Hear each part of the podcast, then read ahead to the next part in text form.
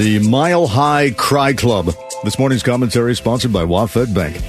The issue of airborne babies keeps coming up, and as far as I can tell, the reason it keeps coming up is that reporters find themselves near a baby on a plane and they write about it. Last year, a New York Times reporter asked the question Should babies be allowed in first class? And one of the comments was from a retired doctor who had flown first class to Europe only to have to endure the screams of a baby who was also flying in first class. And he wrote, quote, First class is a premium space where passengers pay extra for added comfort.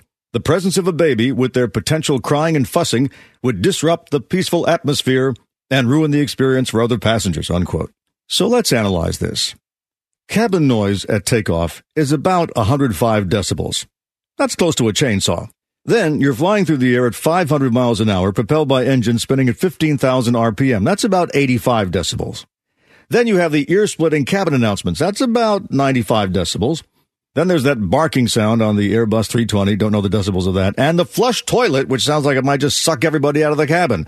And then there's the millions of people who are nowhere near the plane, but live under a flight path. Airplanes are inherently noisy. This debate isn't about noise. It's about the dreaded word privilege. Air travel is all about buying privilege.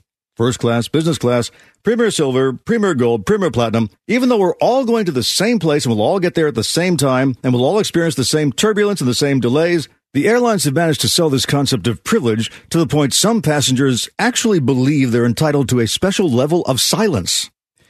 What first class buys you is space, toilet proximity, and the responsibility to defend the cockpit in an emergency.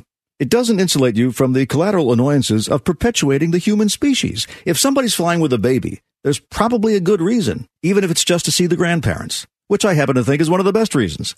And if you booked a flight knowing full well about the engine noise, the air noise, the toilet noise, the deafening announcements, and that barking sound on the Airbus 320, but it's the crying baby that's the deal breaker, you need to get over yourself.